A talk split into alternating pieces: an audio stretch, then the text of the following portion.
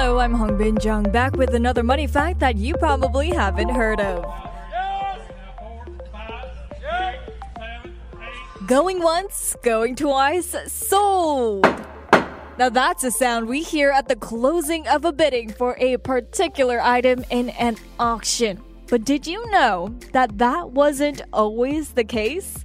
In fact, in olden day England, around the 17th or early 18th century, auctions were often undertaken in a rather bizarre and interesting fashion. Instead of the iconic phrase, a single candle was used instead.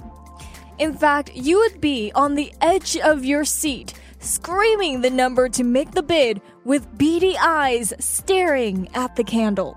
How does this work, you ask? Well, a single candle was pinned or nailed to the wall in a dark room where the auctioneer and bidders gathered. And to commence the auction, the auctioneer will then light the candle and bidders, they would rush to get their bids in because the auction would actually close when the flame fully burns out.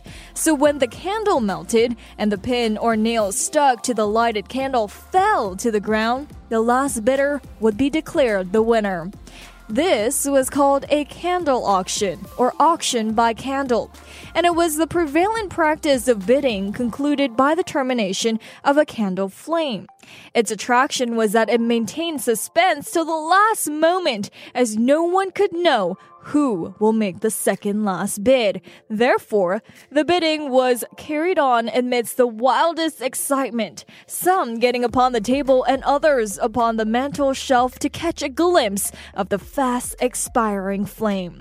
However, this method of selling by candle became a diminishing fad towards the end of the 18th century. One reason being that the modern day sale of rattling through hundreds of lots, candle auctions were a bit inadequate. And the flame of a candle controlling the pace of an auction also created too much chaos and confusion.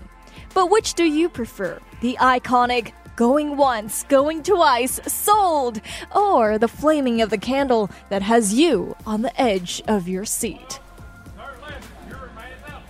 And if you like this money fact and want more, make sure to subscribe to Money FM's weekly newsletter, where you'll find new money facts every week.